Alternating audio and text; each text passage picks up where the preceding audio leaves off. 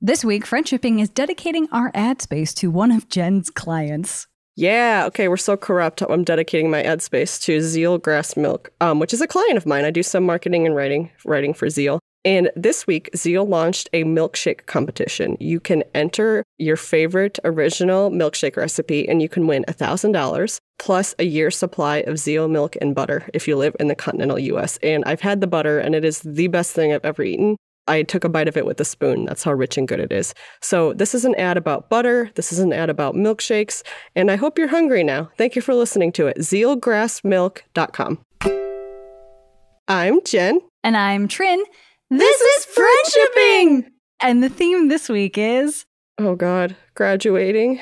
it's the wind down, folks. The wind, down. It's the last episode of Friendshipping. Friendship between humans has many benefits, but sometimes there is drama and you want to call it quits. Don't write nasty subtweets or punch them in the tits. View friendship at the problem. Jen, I'm laughing because it's just hitting me now that you've got a blanket over your head, like a pauper woman from the like. I almost said the turn of the century, but I think people think that's 1999 now. But I meant 1899. I'm swaddling myself. Is it for comfort reasons or are you cold? What's going Uh, on? I'm not there? cold, uh, just for comfort reasons, and because I'm worried about all the. I'm recording in a different closet today. I've been recording in closets for Trin for seven years now, and I'm record f- for the last two episodes. I've I've chosen a different closet, and I'm worried that the audio is going to sound bad, which would be very fitting for our very last episode if we had technical difficulties. Well, I'm just in my living room again because li- I don't know if you audience members know this, but audio is difficult. It's never easy. It has never been easy. There's never like something that just works. Uh, which is why I'd like to start this episode by thanking Ian Parman for Yeah. uh, sticking with us for like I think it was the last three or four years that we're, we've been with Ian. Yeah, right. It's been it's been a while. I mean, yeah, definitely making the show got so much easier when we hired a professional. Thanks, Ian. Yeah, for real. And uh, uh, so often we would say to Ian, just like, just cut anything that isn't that funny. And and I I really appreciate uh, how he grew with the show and like got to know us and our vibe really well. And um, yeah, I'm gonna miss Yeah, Ian. yeah. Emailing Ian every week. Ian's great. Um, I'll never forget when we like really started to empower him to like, please edit anything where the the show lacks energy. Just cut it out. We trust you. Yeah. And then the very next week, he cut out a seven minute um, tangent of mine where I was talking about Harry Styles, and I was like, you know what? Fair. We did say that was okay. We did say it was Good okay. Well, Jen, is there anything you'd like to say about Harry Styles now that uh, we could just say, Ian, you definitely can't cut this Harry Styles? tangent? Um, this is so. Here's the thing about Harry Styles. I think he exudes sexuality, and I have a crush on him. And, Okay. Um, okay. and um, my husband, uh, who is the least jealous person in the world, like we do not have any jealousy between us, but he has said before, like I wouldn't let my wife talk to Harry Styles. I love it. I know. Stay. Oh, he's, he's said before, stay away from my wife when Harry Styles is on TV. I know when my partner has a crush on a celebrity when he knows off the top of his head how tall that person is. Oh yeah, totally. Like you definitely you've googled that for sure. Yep, you were curious. Yep, yep. You brought that up on your phone while you were watching TV. Yep, totally. Anytime a guy is like, "Oh yeah, Margot Robbie is like five eleven, I'm like, "Okay, yeah, we get it. You have a crush on Margot Robbie. Who doesn't?" So so Jen, uh, let's talk about what we're going to do today because this is usually where we talk about the theme of the show, and this is the theme. The theme is that we're we're winding things down. And we are going to be continuing to uh, give friendshipping advice and anecdotes and hot tips um, via our newsletter, which you can sign up at friendshippingpodcast.com. Um, we'll also tweet a link, so that might be easier for you to get to. And you know what? Hell yeah, we can put we have freedom to do whatever we want. We can put the link in the description of this episode. Um, and we could we'll put it everywhere. But until we get there, uh, we've decided we're just going to just blast through as many of these questions as we can. And we are not going to give them anywhere near the time and attention that they each deserve, but we're going to going to do know, our right? best. We're Um, doing quantity over quality today. We're gonna make this last episode terrible. You're welcome. We love you. it's going to be like giggles are going to be prioritized, I think, over actionable advice. Um, but uh, but who knows? I, I, I also want to to mention that we might reuse some of these questions in the newsletter and actually like do them justice. But today we're just going to be just fuck around because that's that's what we do. That's what we're we gonna do. we're gonna fuck around. That's what we do. We're also going to thank people on the show. And usually we leave the thank you for the end, as you all know, because you all listen start to finish to every single show. But we decided to just intersperse them throughout this episode so that you are forced to listen to Yep. every thank you. So just whenever we feel like it, um, we're going to thank uh, a person. Yeah. So uh, there's no skipping those because you can't be prepared for them. Oh, you can't do it. Uh, Jen, do you have any life updates that you'd like to share with the audience? This is when we talk about our lives and anecdotes about ourselves. Well, I sort of have. It's not really a life update as much as a thought I had about our show last night, and it's it's good. I'm going to start with an anecdote about my dog, and I promise it's gonna it's gonna land somewhere. Okay, ready? Yes, very. Okay, so last, so Mavi does this thing where she makes a little nest out of blankets, and um, I googled it one time, and I think dogs do this. They like dig in blankets or like turn blankets around because it's like some kind of dog instinct from millions of years ago where dogs lived outside, and that's how they kept warm. I don't know if that is exactly what Mavi is trying to do, if it really is a dog instinct or if she's just weird. Um, so, you know, I, but I did read it on the internet and there's never anything, you know, incorrect on the internet. Um, but anyway, so or else they wouldn't publish it. yeah, you know? exactly, exactly. Mr. Internet has to pr- approve everything. It's highly vetted information. Um, so, um, but a cute, extra cute thing Mavi does is if you are in her purview, she will add you to her nest. Like she will. So last night I was laying in bed and Mavi was doing the thing where she turns around in a circle, moves blankets around, kicks them around, and then she nudged it over to me and like I, she made my leg the back of the nest. And I was not sober. I'd had a lot of wine. And I was thinking, I, I thought to myself, I am so honored to be part of her nest.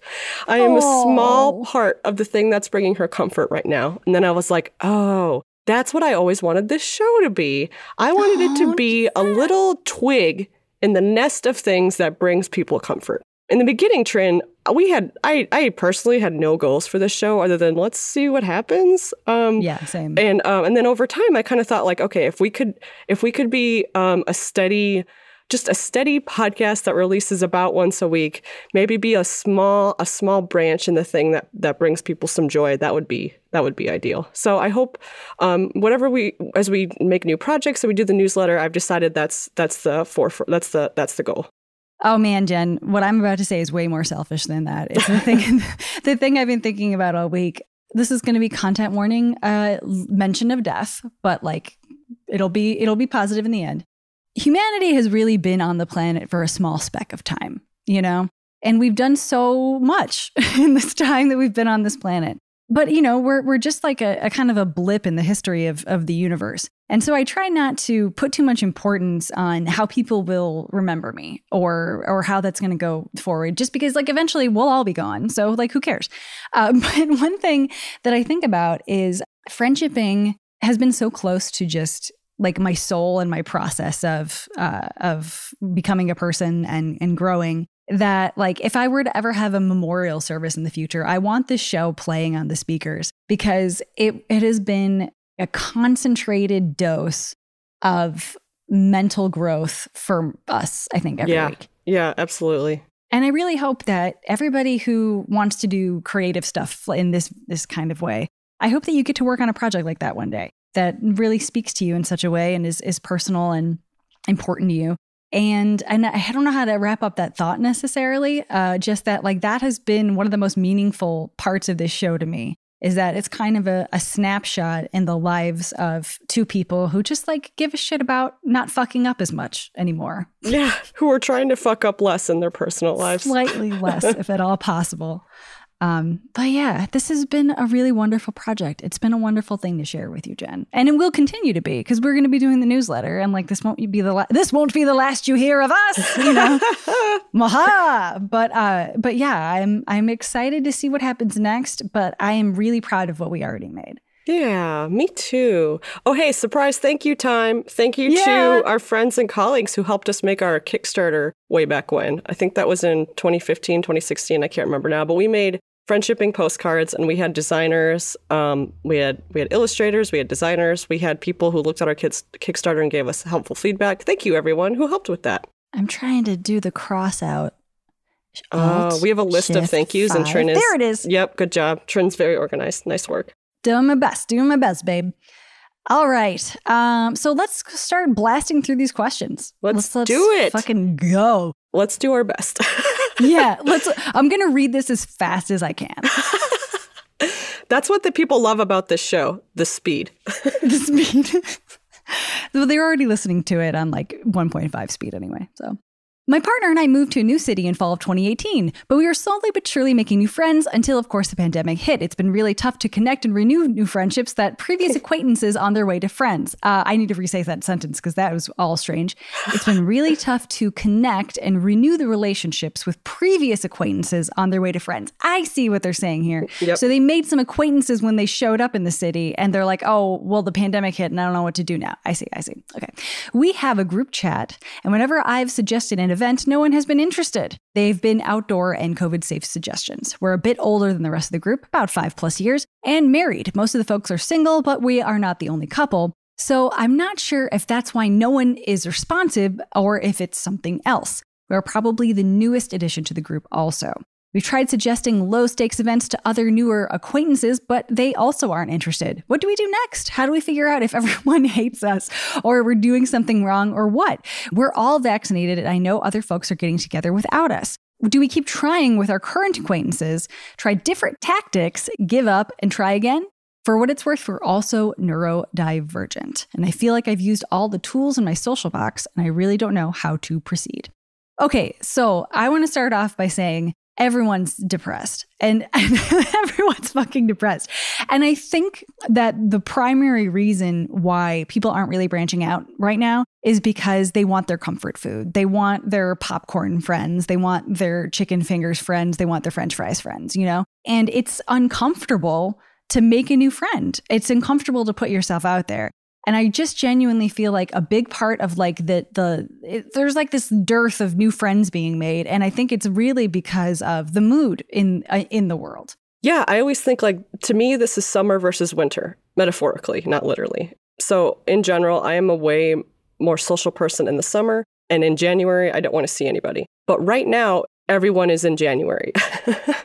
like people are having a rough time, and I think you're right, Trin. They want what's familiar, they want what's comfortable. Meeting new people, going to new places, branching out is does does have a mental cost, and I think people are are pretty frayed right now. Yeah, and I I don't think that means give up. I don't think that that's what that means at all. Yeah, I actually think it means keep trying. You don't have to keep trying with this friend group. I would say spread your friendship around. Um, if you find a vaccinated, safe way to have a board game group, do that. If you like dogs and want to talk to people at the dog park, do that. You know, but be mindful of social distancing. Like, like don't focus too hard on the friendships that aren't clicking right now. Pull your focus back and remember the world is very big. Yeah. There's this piece of creative advice that I've always loved, and it's fail faster. So it's like, you know, pick a way that you're going to go, follow through, and then if it doesn't work out, fuck it, move on, and then do another thing. Because every time you do something new, every time you start a new draft of like a new project, it will be better. And I think that that's true here as well. I know you mentioned um, that you're also neurodivergent, and I don't think that that has lots to do with this. I, I just, I kind of feel like just based on your question and how it seems like you've got a grasp on like who you are and like the way that you act, which is wonderful. And if you don't feel that way, this is a great time to figure that out. And then you also mentioned that the rest of the group is five or more years uh, younger than you. I just feel like once you hit like maybe 30, time just matters so much less. Yep. Like if you're 28 and you're hanging out with 23 year olds, that might be, that actually might be a, a distance that it might be a little too far. And um, you know, if if pursuing friendships feels too hard right now or it's making you feel bad about yourself, don't pursue friendship, pursue hobbies. Pursue hobbies that are that are involve socializing. Um, and then see what happens. You know, keep your keep an open mind, um, but pursue activities, creative ideas, pursue stuff that fills fills you up your your your mental cup, um, and then see socially what happens surrounding those hobbies.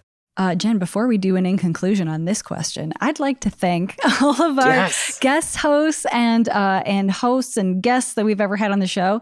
Um, Billy Bullock is the best. Uh, you should find them on Instagram because they're always posting thirst traps.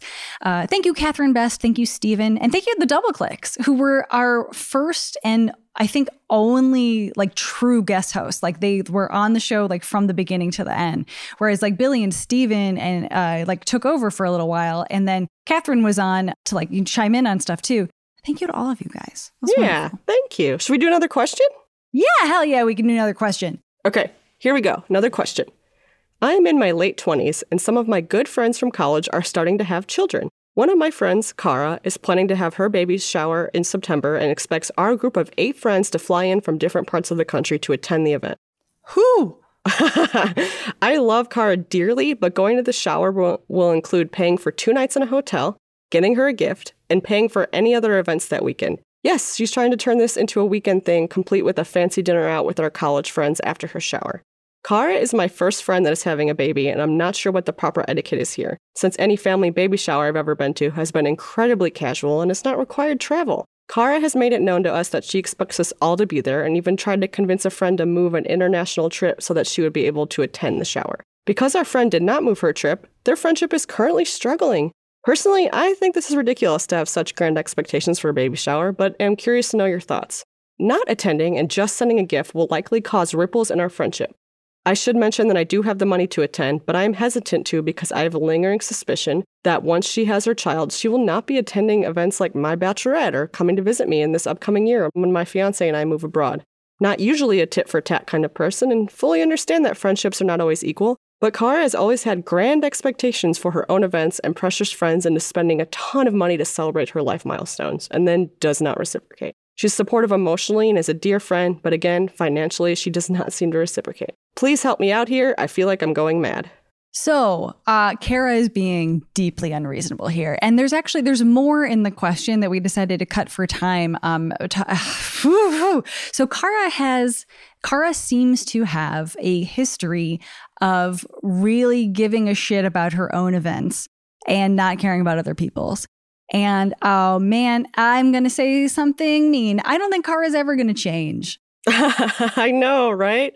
I know. I don't see that changing changing either. You know, when I first read through this question, Trin, I thought like maybe Kara is scared that she's going to lose her friends when she has a baby. Um, but then we got to the paragraph that was about how she's always done this, and I'm like, oh, never mind. This is just a this is just a pattern. Man, yeah, now I want to now I want to read that paragraph. Do you want to read the for example? yeah. because Let's it's do nuts. it. Let's do it. Why not? It's our last show. We can do whatever we want. Yeah, hell yeah. Here's the here's more gossip. For example, she had our group purchase bridesmaid dresses for her wedding that were nearly $500 without alterations and treat her to a very expensive bachelorette party and has since missed bridal party events for other friends because work was busy and has even complained about spending $300 on a bridesmaid's dress for another wedding. I typically have good boundaries, but I'm struggling when it comes to pushing back on these big life milestones because, as I mentioned, I have a good job and I do have the money. I think I'd be more willing to ball out on her if I knew when it was my time she would do the same. She's not going to. She's not going to do the same. nah, nope.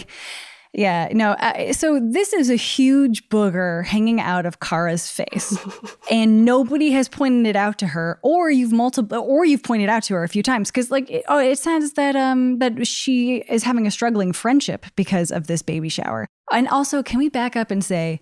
I've never heard of a baby shower being like this at all. Like this sounds like a bachelorette baby shower to me. I know. This is so intense. I flew to I've flown to one baby shower in my life and it's because it was for my sister-in-law. And it, I was it was a surprise. Like I wasn't it was a last minute decision to fly there. And it was a big decision to be like, "Wait, I am going to this baby shower" because it was a big deal to fly for a baby shower. It just is. It's a party that involves lemonade and orange juice and it's like an hour long. okay? It's a short thing. yeah like like what does she think is going to happen does she think this is going to be like an eight hour like we're going to be playing baby shower games we're going to wrap what do you do at baby showers it's like you wrap diapers on stuff and you like It's she's turning it into a whole weekend and she doesn't have actual literal or emotional buy-in from anyone else. Yeah. So I am happy that Kara has been a kind friend to you and has been there for you. I'm really glad that you mentioned that because otherwise I'd be like, fuck this person because it just doesn't sound like. Um, and also, I have, uh, I think I've mentioned this on the show before that I have a personal experience in uh, in people who have acted this way at, at baby showers and bridal events and stuff. And those they have not changed. But oh man, this is so mean. Um, here's what I think my advice is. I would say again, it's like a big booger hanging out of her face. This is a a character flaw in her that either has not been brought up to her or she doesn't care because she's selfish. And I think that voicing support for the friend who was like, no, I'm not going to do this, I think that might actually be a good place to start. It's going to cause a fight because this whole thing is going to be a fight. Like she's she's clearly taking personal offense to everybody who's saying no to anything. But here's the thing like we say on the show, people should be grateful when you give them boundaries. People should be happy when you tell them wh- how to love you. And she's not listening to you about this. And she just cares about you loving her as thoroughly as you are able with as much financial buy-in as you could possibly give, which I just think is such is so shitty. So I guess at the end of the day, it doesn't matter if you have the money. Here's that's the thing. It doesn't matter if you were if you were just bequeathed hundreds of thousands of dollars or something like that, and she knows about it. It's not about the money at all. It's about and, and I agree. Like none of these things should be tit for tat, but on a certain level, we do need to reciprocate sharing these joyful events in one another's lives. And if she's asking so much out of you for this joyful event, and not joining you on yours and and honestly and complaining about other people's i just feel like her head's in the clouds It is uh, such a courtesy for you to decline and send a gift. It is a courtesy for you to do that. It is a nice thing to do. I know your brain is going to tell you, oh man, she's going to be so mad at me. Oh, I hope, oh, I don't want to cause conflict. You are not the one causing the conflict. Declining this event is a mature thing to do. It is so reasonable. You're responsibly taking care of yourself. You're not putting yourself into an uncomfortable situation for a whole weekend where you will be stressed out. It is so Yeah. okay to decline this event. You have our full permission and encouragement. And if you want to make something up you could say that i mean you could tell them the truth that we are in a pandemic and any unnecessary Right. traveling is like a silly thing to do. Um I, I and w- which with the caveat of i know that people haven't seen their families in like very very very long times. And to me that is much more necessary travel than this especially staying in a hotel and like you know spreading your germs to everybody who works in the hotel. That seems a little bit ridiculous so if you wanted to like white lie slash tell the truth that would be a good thing to say but honestly I, I if this is such a large part of your relationship with her you might just want to have this fight and again it's going to be a Ooh, fight and i'm yeah. so sorry that it's going to be a fight Yeah, I mean, friendships do include fights. You do have to clue in your friends when they are loving you poorly. You know, Yeah. it is it is unfair that this person is treating every single event in her life as mandatory. That is an unreasonable expectation. I'm gonna do a little thank you real quick before we before we keep talking about this, I'd like to thank um, our our friends and colleagues who first listened to the show. Um, we posted it on our our shared office Slack. We worked in a building with a, a few other uh, companies. And it was just really wonderful that people didn't even listen to it right away. And they were like just excited that we'd made something. Um, so, like, you know, Savannah and Subi wasn't in the office, but she might as well have been, and Henry and Andrew, and um, just like everybody, everybody there. I, I'm at a loss for names simply because the group was so big and so kind, our community. Anyway. So back to the question, back to this asshole Kara. So, uh, so yeah, I um, this is actually pulling into um, I, I have a list of like our overarching themes of this show, and this is pulling into two themes. One is sometimes it's just going to be a fight, and it's okay because discomfort can breed comfort. You just have to solve the thing. Sometimes you got to excavate that wound and clean it out, and this is this is part of that. And also, sometimes things are just going to suck until they don't suck anymore. And it sounds like uh, that is Kara. Kara's going to suck till she doesn't suck anymore. Yeah, you can decide how to move forward here. I don't see this as a conversation where Kara will be calm and reasonable because it's clear she's got a lot of uh, importance tied up in small things. Um, Yeah. And she doesn't seem like the most considerate person. She just she's not putting herself in other people's shoes. So temper your expectations. And yeah, I would, Trin, I think you're right. Expect this to be a fight. So, in conclusion, um, if you want to be super courteous, um, really all you have to do is decline the invitation. That is all that is required of somebody who is declining an invitation. She shouldn't follow up and be like, Why aren't you going? And know you've got the money. Like, she shouldn't be doing that, but she probably will, it sounds like. So, prepare yourself for a fight and just, uh, you're correct. We both, Jen and I both think that you're correct in this situation and she's being unreasonable. And so, we're uh, never wrong. We're never wrong. We've wrong. never, ever, especially not in our earlier episodes, we've never been wrong.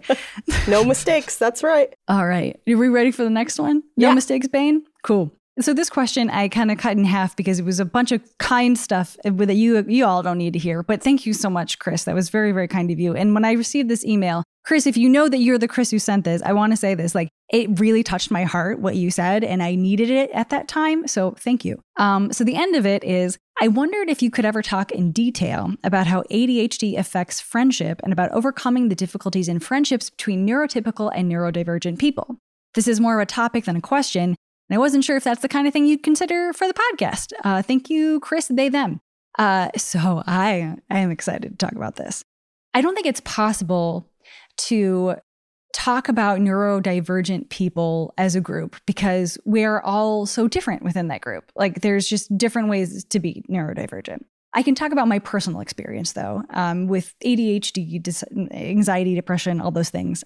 The people who are in my life are incredibly patient and that's that's who stayed you know? And i remember one day realizing that at the end of the day as long as like these like five people were were still around i would be i could be happy you know?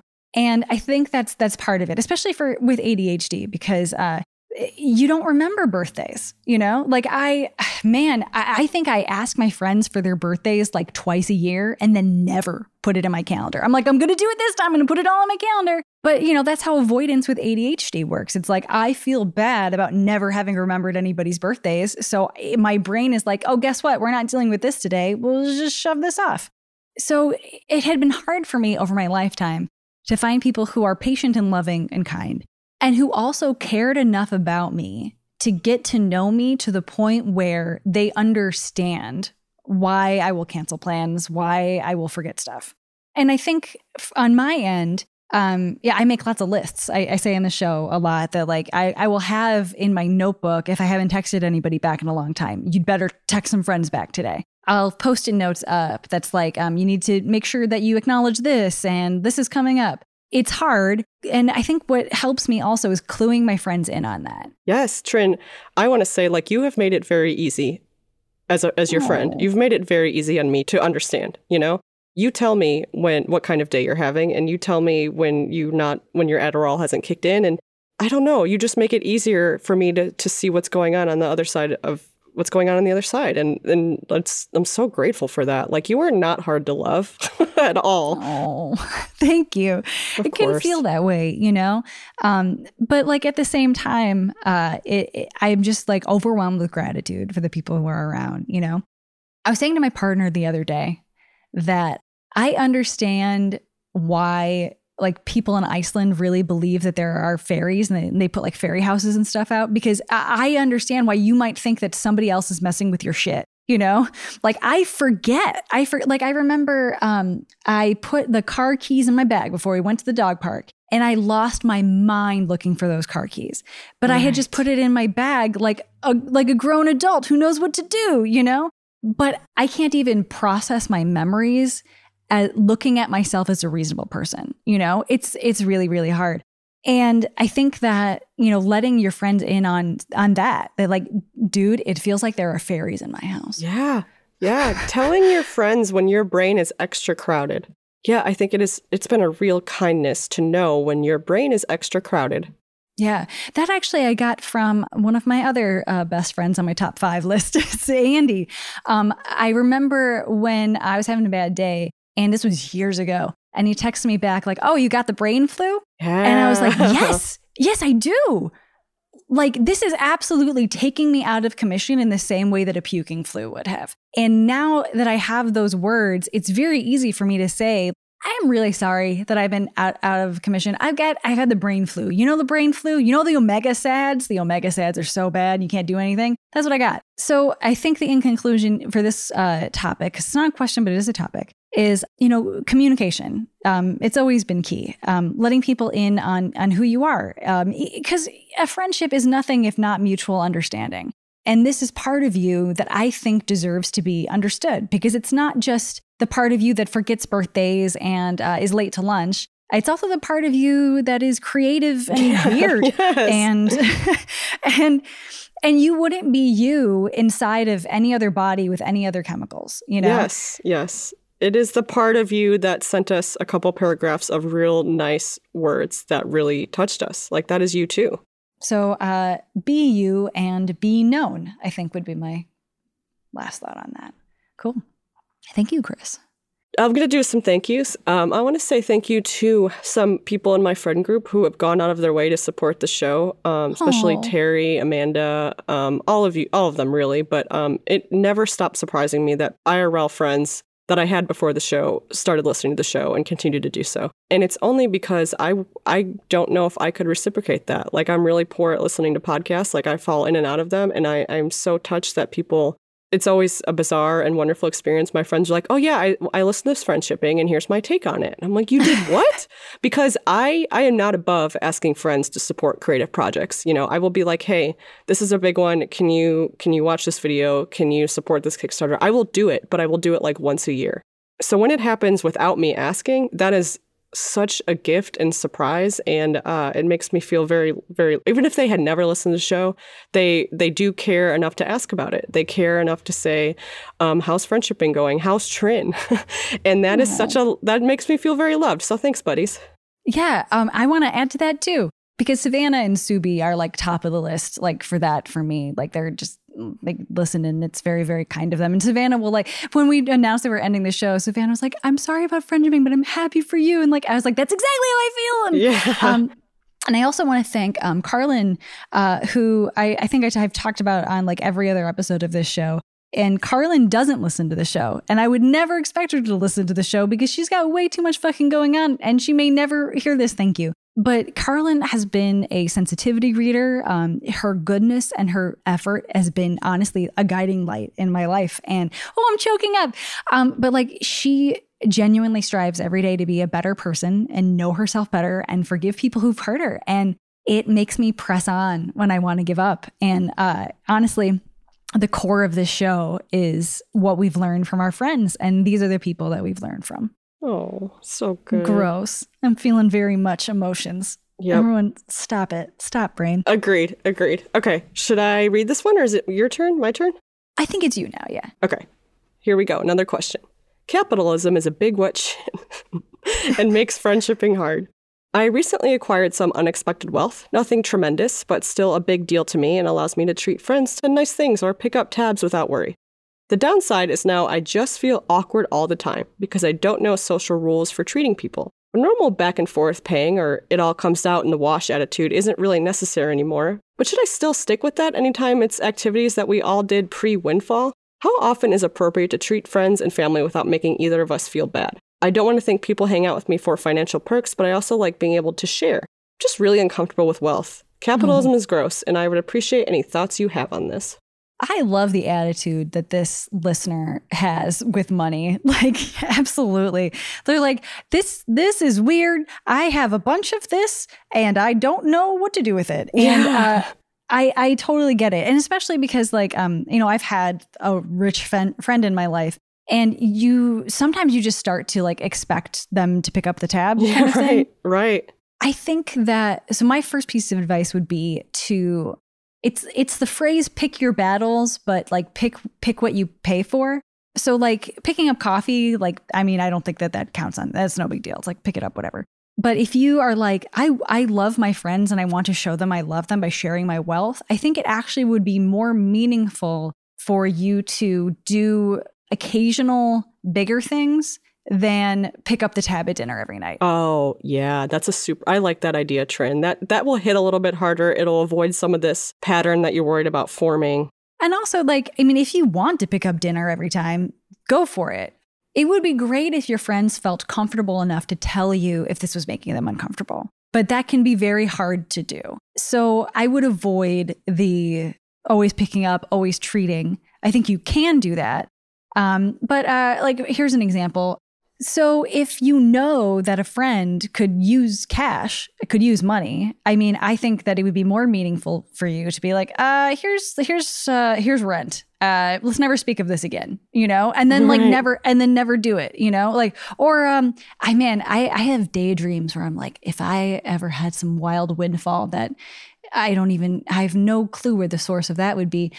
Um, I, I would be like, uh, I just, I'm going to Venmo Billy a grand. Here you go. I, let's never talk about it again. Like, uh, that money is yours. And I just kind of wanted to spread it around because that seems to be your, uh, your attitude here is that you're like, I, I am uncomfortable with the amount I, that I currently have. So like, I think spreading it around in a more targeted way might be helpful. Right, right. I mean, your instinct is to feed the people around you and bring them some joy and make life a little easier for them.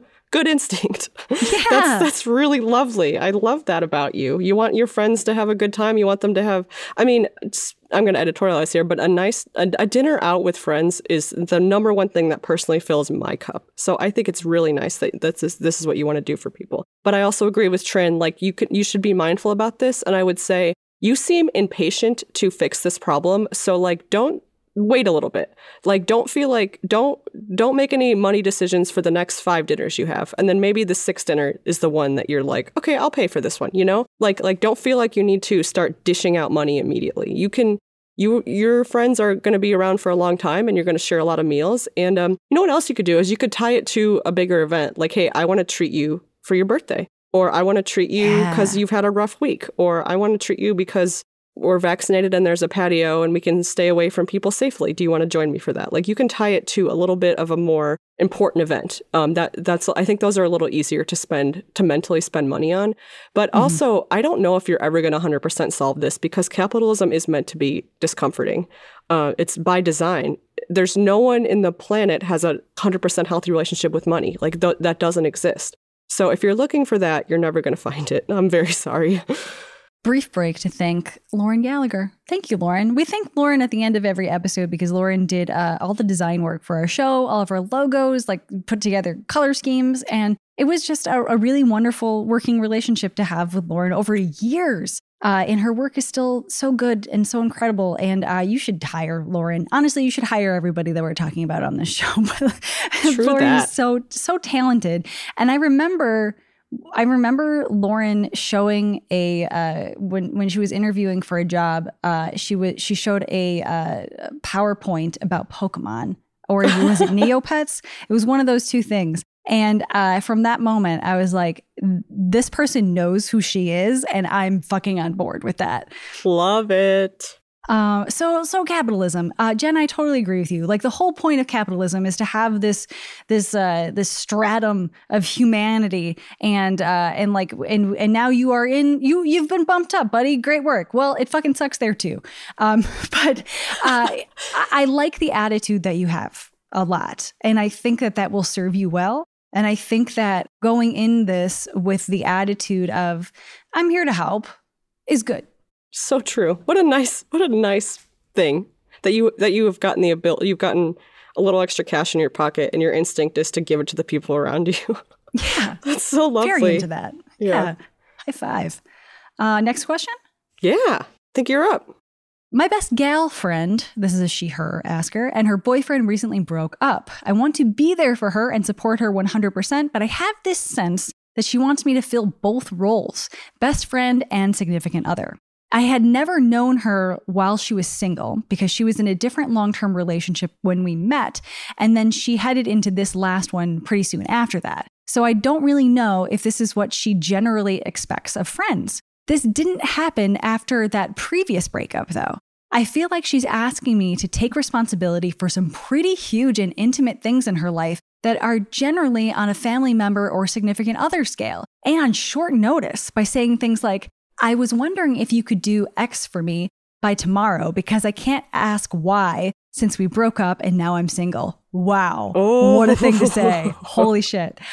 I know plenty of best friendships do have that dynamic, but we don't. I tried to explain the change in my role that I noticed and how I'd like to be there for her as a best friend and how it makes me uncomfortable to suddenly be so responsible for her life like this. Saying that made me feel really guilty. Plus, I haven't heard from her for a while, which is unusual enough for us that I'm pretty sure our friendship might be in the process of ending. Should I have expected this? Should I have gone about this differently? Am I a bad friend? Um, man, everybody wants to know if they're a bad friend. And let me tell you something. Um, if you're trying real hard, um, you can you can be a bad friend sometimes. You could fuck up sometimes, but I think you're just a friend and a person. Yeah, yeah, yeah. If you're asking and, and feeling guilt and worry, you're probably not a bad friend. You're probably just a little lost. So, no, I don't think you're a bad friend, but something is definitely incongruent here. And I don't think the problem is you. um, I, I am really stunned by the phrase. I was wondering if you could do this for me by tomorrow. Whoa. Yeah. Okay. D- was that also peppered with a ton of thank yous and please? Because, whoa, that is like something like a short, like a curt boss would say impolitely to an employee. And that that is, it's rarely rubbing me the wrong way, I gotta say. Trin and I, you know, Trin and I do have deadlines for each other because we, you know, we've been working on this podcast and other projects for years, and we don't talk to each other that way. no, never. Yeah, like we literally do have things to do for each other by tomorrow, and we still don't say it like that. So yeah, I'm I'm a little put off. I find very questionable that um, it, it's weird that she's adding on to her asks oh, I can't ask my ex because we broke right. up and now I'm single. Like if she is adding that onto the asks, then she, I think, purposefully or like subconsciously is doing this in, in order to guilt you into into helping her. Whether that's at the forefront of her mind or not, it is manipulative. It's very, yes. it's really uncool. And I, I know she must be in so much pain, but this is still unfair treatment toward you. Jen and I are not privy to the conversation that you had with her. I think it is so amazing that you actually said something to her because usually we don't hear from people uh, after they say something. I know. Good job. Yeah, I'm really proud and excited for you. And if it didn't go exactly how you wanted, I hope it doesn't prevent you from shutting yourself, shutting your voice down in the future. Yeah. I don't think I don't think that your friendship is in the process of ending. I think that you might be in a place where neither of you really know what to do right now because it may be that she listened to what you said. She heard you and she understood, and now she's giving you the space that she believes that you need. So I would say if it has been a while and neither of you have reached out, I think it would be very kind of you to not just say, Hey, how are you? But be like, Oh, hey, do you want to simultaneously watch a movie together? Like, like yeah. make, make a plan and it may have it be a friend thing not just a check in, not just a do you need anything, but a like, hey, I miss you and I like you. Let's do something that we like together. And you know, something that we've said so many times over the years on the show is friends help bear one another's burdens. And sometimes that burden is a phone call, and sometimes it's helping them move out of their ex's house when they suffer a bad breakup. But it's pretty clear that you've registered what you've been asked to do repeatedly is is not reasonable and it's outside the realm of what you're comfortable doing. I'm glad you're voicing that. I'm glad you did voice that. But it also sounds like you don't want this friendship to be over. And I, I agree with Trin. I don't think it is. I think it's just, you know, a transition period. Definitely. Well, good luck. And thank you to, I'm scrolling, scrolling, scrolling. Monica Verma. Monica, yeah. our literary agent. She really like believed in this book and made me believe in it. And I, I she really advocated for us um, and the things that we, that we needed. And uh, I really appreciate having worked with her. Yeah. Thanks, Monica. And I also wanted to say about this question that I, I also get why she's asking these things of you and why this is difficult for her. Because it seems like she has had a partner forever. Like she's always yeah. had had somebody who's like an SO you said that she was in one relationship and then went right into another. It almost feels like and you would know this better than I do but I've got a little guess. It almost feels like she leans on that one person a lot and yep. and she it seems like she's a little lost as to what to do next. And i, I remember when i was uh, between relationships and i had never expected to be uh, the single parent of two cats. And i was you know i traveled a lot and it was really like my friends stepped in and just like cycled through uh, watching my cats and it was really wonderful of them but i don't think i asked them things like you know pick up something from the drugstore for me or whatever because it seems like these these are like everyday things yeah like errands yeah. I think that it is totally fair and cool of you to occasionally do a kind thing for her that makes her life easier. But I think that you are absolutely right to say, I'm not your husband. I am your best friend. No to-do lists, okay? She's not allowed to give you a to-do list. That's not that's not a thing. Yeah. So I'd say the in conclusion here is it sounds like you and this friend accidentally transitioned to this um, temp SO position. so now it's time, I think, to reassert your friendship because that's something that you miss. So let's start doing the things that we used to do when we had fun. Because, and here's the other thing she went through a shitty breakup. She's probably excited to have some fun too. Yeah, good point. Yes. It's not all work, you know? I've seen a lot of work in this question. Go have some fun. All right. Are we ready for the next one? I think so. Me? Yeah, go for it. hey, Jen and Trin. I have a friend who's being borderline biphobic, and I'm not quite sure what to do.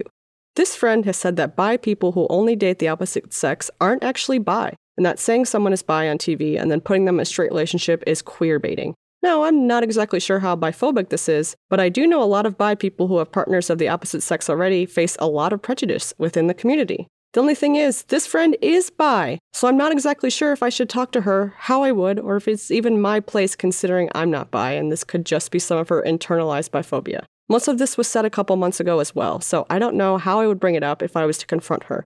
Grateful for any advice, she, her. So I I don't think these are borderline biphobic statements. I think they are biphobic statements. 100%. Yeah. And knowing that this friend is bi, I, I she's probably just like on on this journey. I think that it's very good that you heard these things and thought critically about them instead of saying, "Well, a bi person said this out loud to me, so that this must be the case." You know, no marginalized group of people is a monolith, as we always like to say, because everybody's experience is different. And uh, and she is she's on the path. But whew, um, people who only date the opposite sex aren't actually bi. That's not true. That's just how math works. Yeah, it's it's pretty basic math, and I'm suck at math, and even I know this one. And uh, if when someone is bi on TV and putting them in a straight relationship, well, there's no such thing as putting a bi person in a straight relationship because what it means to be bi is that you uh, date and or whatever you do with uh, all the genders. Like that's what it is. Um, so so a bi person can't be in a straight relationship. That's not how it works. And I actually think it is bullshit when um, somebody's bi and they're only shown to be with um, like a quote unquote the opposite gender. So quick Loki spoiler. I really hate, I hate the whole thing they did with Loki's sexuality. Do you know about this, Jen? Sort of. I watched like three episodes and then I saw people pretty understandably pissed off about it. So basically they they made it they said he was bisexual but didn't explain like what what happened there? So they like offhandedly mentioned that he's bi, but I think that that is a very troubling thing to couple with I am going to date the only female copy of myself. Right. Yes. Now, okay. I did. Know, I did see the episode where he admitted he was when he admitted that he was bi. Yep. Yep. I remember this. And like I um I, I, just find that annoying because it's like oh like I, I okay let's just we're gonna talk about Loki real quick I guess I would have loved it if they really played that off as a joke that the two of them were in love with each other because they love themselves I think I think that's actually really fucking funny but the self cest the self incest. I can't do it. Yeah. And to couple that with somebody who is uh, bisexual, I think kind of uh, hints at, well, this person is a deviant, you know? Oh my god, yeah. when Disney makes only non-straight characters that are villains, you got a side eye. Yeah, yeah. Oh my god. Oh man, it didn't even like. And I forgot that Loki was a villain because he has his own show, you know. But he like is like he like tried to take over the world, right? Isn't that what he does? Yeah, yeah. Um, I got to wrap up this Loki point because I'm gonna mark this as a spoiler in the show. but um, uh, so if you're just joining us back again after you skipped through the Loki part, this is all to say that I would say bisexual people are not well represented in media yet. There are some great re- media representations of people who are bi slash pan plus, because those words can mean the same thing very often, the whole umbrella community. But uh, it sounds like your friend is working through something. I don't think you should confront her about this. I don't think it's worth bringing up again. I think allowing her opinions to naturally evolve here is good because she's bi and you're not. If it were the other situation or you were both straight people, you 100% I would say talk to her about it. But this sounds like she's on a journey. If she brings it up again, I don't think that fighting with her on this is a good move but gently saying, Well, I've heard from other bi people. I'm wondering what you think about this. Like framing it as a question, something like that might be a good move. It's just, it's a very tricky and delicate situation because she's a part of the marginalized group and you're not. Exactly. And there's, and I, I feel that Asker responding trying to be sensitive about that and understanding. And that's a good instinct because it's not a community you're part of and it's not a community you can represent. But you are informed enough to know that uh, when they think of people who are bi, they mistakenly think 50%, 50% girls and 50% boys. Right. That's who you like. But that is not, you can date 99% people of your quote opposite gender and still be bisexual. Um, I know you know this, and um, I just have to get it off my chest because it, it comes up so fucking often. And it's not borderline biphobia anymore, or if it ever was. It's just biphobic. It is such a tenet to, it's so dismissive. And I hate it your anger that you feel if you're angry like i am right now um, you don't give your anger to your boyfriend you know you you find another place to to vent your anger and confusion about this and then you you have the conversation with your friend when it feels appropriate right Trin? like you I don't fully yeah. agree. Yeah. this isn't where you don't you don't have um, a heated debate about about this with your friend who is bi um, but you can have a conversation I like to bring up the fact that um, I've never dated a blonde person. I've just never, I never have. It's not that I'm not attracted to blonde people. You can have blonde hair and it's like fine. It's just, I just, it never worked out. And blonde people are much smaller percentage of the population than people with uh, brown hair, black hair. Um, and I know there are other hair colors, guys, but just like, hear me out on this. And I'm still bi. like, you know, like uh, I I don't think that I need to go through my entire like dating and sexual history on this show. But what I can say is that no matter what it is, I I know who I am. I know that I'm I'm bisexual. Um, and I I uh, I think that it is really great that you are trying to be there for your friend while she goes through, I think, a personal journey. And when that happens in somebody's life, it's always hard. It's never easy to go through a personal journey, you know? Um, so giving her a little bit of sensitivity and space, which you already have, which is great. And then, you know, when this comes up again, gently stick to your guns because you're right. You're right. Yeah, yeah, yeah, that's exactly it. And hey, I want to thank anyone who's ever left a review of our book, supported our book, um, told someone else to read the book, rent, got it from the library, or hosted us at a book reading event. Thank you. Yeah, thank you. Ooh, are we ready for the last question? Yes, and thematically, this is a great, great one to wrap up the show because it's about Animal, Crossing. But it's also like nobody plays Animal Crossing anymore. Like this question is so old. We've, we've, Just Trin, just Trin. You're still been- playing, right? I actually, since I got the dog, I haven't. I have too many animals to cross now. uh, so yeah, like I, I, like I was dabbling still, but like it was just kind of like, um, oh my god, there's just so much to do, and maintaining this island is not going to be a thing, and all my villagers are going to be angry at me. And anyway, let's read this question. Yeah, I think you're up. Hi, Jen and Trin. I recently got into Animal Crossing New Horizons. Oh, God, this question is so old. It's safe to say that I love my little island. Awesome. The problem Oh. is, I don't have gamer friends and I'm new to the gaming community. I would love visitors to my island and to visit others, but I don't know where to start. Do you have any advice for making friends online in the gaming community? I don't know where to start. Um, okay, and I don't think the rest of that is, is relevant. Oh gosh, she signs it the Lonely Islander. Oh, that's so cute. I'd say my first piece of advice is if you're going to join the gaming community, uh, do it very slowly, tentatively. There's some sharks in that Be- water. There are, yeah, yeah, and yes, that's an insult to sharks. yeah, I was gonna say there's some sharks in that water, not the cool sharks that you can fish out of the sea in Animal Crossing. yeah, Um, yeah.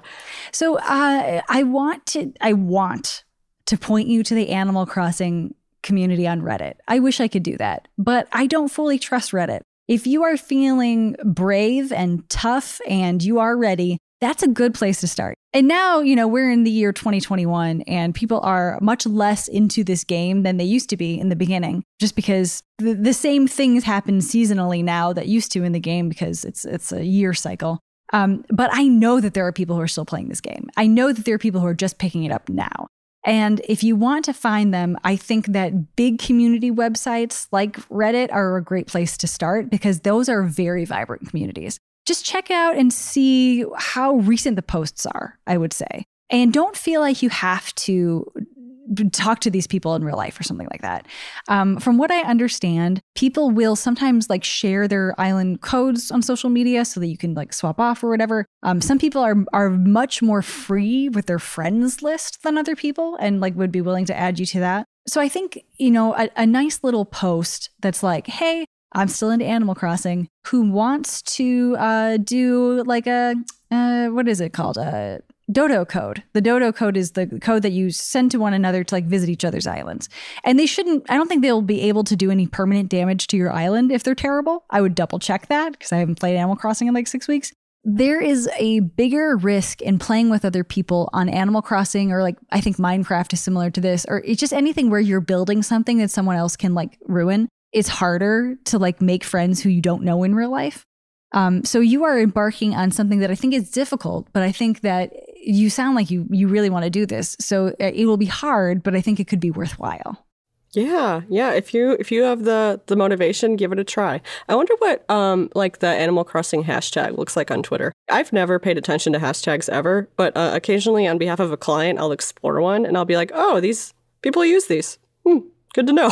Yeah. So I, would be curious what's going on on Twitter because, like, I know people talk about Animal Crossing, but I don't know if it's where people gather to sh- exchange their codes. So I'm curious about that. Uh, also, heads up: if you are not a regular Twitter user, you may not know this, but um, absolutely, you know, do hashtag Animal Crossing. Look up that. But I would also look up um, hashtag uh, ACNH uh, and hashtag uh, New Horizons. Um, I, I, think people use ACNH the most, uh, but like there are there are definitely like you know different subsets of people. I think this is really sweet, and I think that Animal Crossing is a really nice, safe place to be a friend. And also like I, I think one of my favorite things about animal crossing is when i see people's islands and i see their personality reflected in it you know? Like i love going into people's houses and snooping around and being like oh savannah's like whole house is all themed and it's pretty and like she's got a whole field of black roses but i can't water some of them because we wanted them to stay black. We don't want them to be gold. Like i just i just i just love that shit so I, I think that my closing statement on this question would be like Godspeed. I hope that this does work for you. Um, and if it doesn't, if you are having a very hard time finding a community here, especially because it's been a while since the game came out, uh, th- this will probably not be the last sweet, fluffy game that will that right. will be created. Um, yeah. So if you're not much of a gamer, which congratulations to you for that, uh, but if you're not much of a gamer, this might be actually a tip off that you might want to have your ear to the ground for for different games. Because if you like this, there's other things you might like. I I wish that I had some suggestions for you off the top of my head, but we did not prepare for this episode. So best of luck. Oh my goodness, Trin, have we reached? We're oh my god, we're at I think we're at 69 minutes right now. Yeah, we um, are. Nice. Um, are we are we wrapping this thing? Yeah, yeah. Um, so here's the thing: we're going to make you listen to some more thank yous, and then and then we're going to have our closing thoughts on the show, and then we're going to end the show. So so keep listening through these thank yous. We want to thank everyone who ever spoke at any of our panels: um, Nick Trujillo, uh, Kate Welch, Emma Reese. Um, man, there were so many people. Uh, Rowan. I, I can think of I mean, there, we've been on so many panels, and so many of our friends and uh, colleagues have been so kind to join us and and add their thoughts um, on friendship. It's been really wonderful. Um, do you want to swap off to the next one? Yeah, um, I'd also like to thank our sensitivity readers, um, our friends who teach us and show us and encourage us to do better. Really, anyone who's let us know, like, hey, you you made a mistake here. Um, thank you, thank you for that. Thank you for believing that we want to do better because we do. Thank you for believing that. Uh, and thank you to Molly Lewis. We think Molly's another one of the people that we thank at the end of every episode because I think that Molly's song's presence in our show makes our show. You know, like that. Hers is the is the bow on the on the package, and uh, and she really she set the tone, and she just did such a wonderful job. You should look into all of her music. Yeah, I kind of want to. And you know what? Thank you to my spouse who is uh who is a big fan of the show and uh, who is 100% supportive and does things like literally like does things like ask me like hey how was the show? Um hey i really liked this episode. And also does things like make sure the dog is quiet when i'm recording. So thank you for that. Yeah i'm going to thank my my spouse as well. Um uh, connell doesn't listen to the show because i've banned him from it. But um but i um you know every this is going to sound so cheesy but i'm going to say it anyway because it is cheesy. But like every day that we're together. Like every time like we're snuggling and I can hear his heartbeat, I am so grateful that we're alive at the same time. Um, you know, and I hope everybody can can meet that person or people. Um, I don't care what your persuasion is. I hope that you can find a community or partner or partners that will support you in the way that our partners have, because um, they've been really wonderful. Mm-hmm. All right. All right. Closing thoughts. So let's talk about the overarching lessons of of the show. And I would say like big one is needs and boundaries, baby. Uh, you know, stating your needs, stating your boundaries. Those are kindnesses, and when you receive those from other people, um, putting that into action is is very kind. And never, ever, ever, ever disagreeing with somebody's boundaries, I think, is also very important. Yeah. Yeah. You can't you can't disagree with someone's emotions, feelings, and comfort level and safety. You just can't. Another lesson, Trin, I've learned this one many times from you, which is when you think the nice thing, say the nice thing. You know? you know, it's so it can go. You have no idea how far your compliment or your, your nice thought can can go. And um, I've been super buoyed this week reading the nice emails that you all have sent about our show ending. Um, some of them made me tear up. So thank you. Oh, uh, and le- say the nice thing unless it's about somebody's ass. You know. Yeah, I, think mean, it's important if it's inappropriate, say the nice thing in your head. If you have any doubt whatsoever, say the nice thing in your head instead. That's beautiful. Um, and the next thing is um, you can be better and you are better and you're not perfect and you're still learning. And I genuinely feel that learning is the closest to great that a human can ever become because we are still learning as a species how to be good. Um, so just keep doing that. Yeah, and and when you're not good, when you make mistakes, because you will, um, when you error out, sometimes those mistakes and errors will stay with you, and they will hurt you years later. You will feel burned up inside thinking about them. Here's a nice thing to say to yourself: Brain, you were right. Oops, that was bad. I made a mistake. Good thing we know that was a mistake, and we're doing better now. And that's behind us, and I'm looking forward, and I'm going to do better in the future. Yeah. Sometimes your brain can't be reasoned with, but if it can, try to. Yeah. Uh, Reasoning with my brain is like wrestling it sometimes, you know? Um, and it gets sometimes it's it's an easy wrestle. I toss it to the ground, pin it, and it's no big deal. But other times it's it's totally overwhelming. And I want to thank Jen because uh, I th- I couldn't have done this with anybody else. And uh, you know, and uh, I just appreciate uh, your humor through this whole show, and I appreciate how hard of a worker you are. You are the most reliable half of friendshipping. I I often said that in emails. Uh, I was like, Jen's uh, definitely the more responsible half of friendshipping, so she'll, she'll probably be on this. Um, you're great. That's all. Trin, you're wonderful. Um, it was such a nice surprise when the last when you named the last episode, Jen, I love you. I was like, oh, I love you too. It felt like skywriting. It felt like, oh my God. And it's so representative of who you are as a person because you share your love with people um, so well, so deeply, and you really care about the people around you and making them safer and happier in the world. And uh, that is contagious. So thank you for te- it's thank you for teaching us that. And when we say thank you for listening to the audience, I know that it's like a, cheeky thing because we end it with "You're welcome for talking," uh, but seriously, like thank you. Um, this has been a, a space for growth and and for you know balance, and it would not have been possible if nobody gave a shit. Yeah, yeah. I mean, it has been such an, a good exercise for me to be in a crappy mood and then spend an hour and a half with my best friend thinking about other people's problems. Yeah. Um, that is just so, it's just like a crash course in empathy that I've really benefited from, and um, I'm I'm going to be sad to lose that every week, but I'm I'm also really looking forward to the newsletter. So you can subscribe at either jenandtrin.com or friendshippingpodcast.com, or um, I'll pin it to the top of our Twitter, and we hope you'll join us there. yeah, this has been friendshipping. This has This has been friendshipping. This has been. Wow. Um, thank you, Ian Perman, for editing. Thank you, Molly Lewis, for the theme song so much. Thank you, Lauren Gallagher, for all of your design work. Thank you, Monica Verma, our literary agent and you know person who believed in the book. And seriously, thank you all for listening. Yeah, and you know what? Yeah, you're welcome for talking. Friendship between humans has many benefits, but sometimes there is drama and you want to call it quits. Don't write nasty subtweets or punch them in the tits. View friendship at the problem.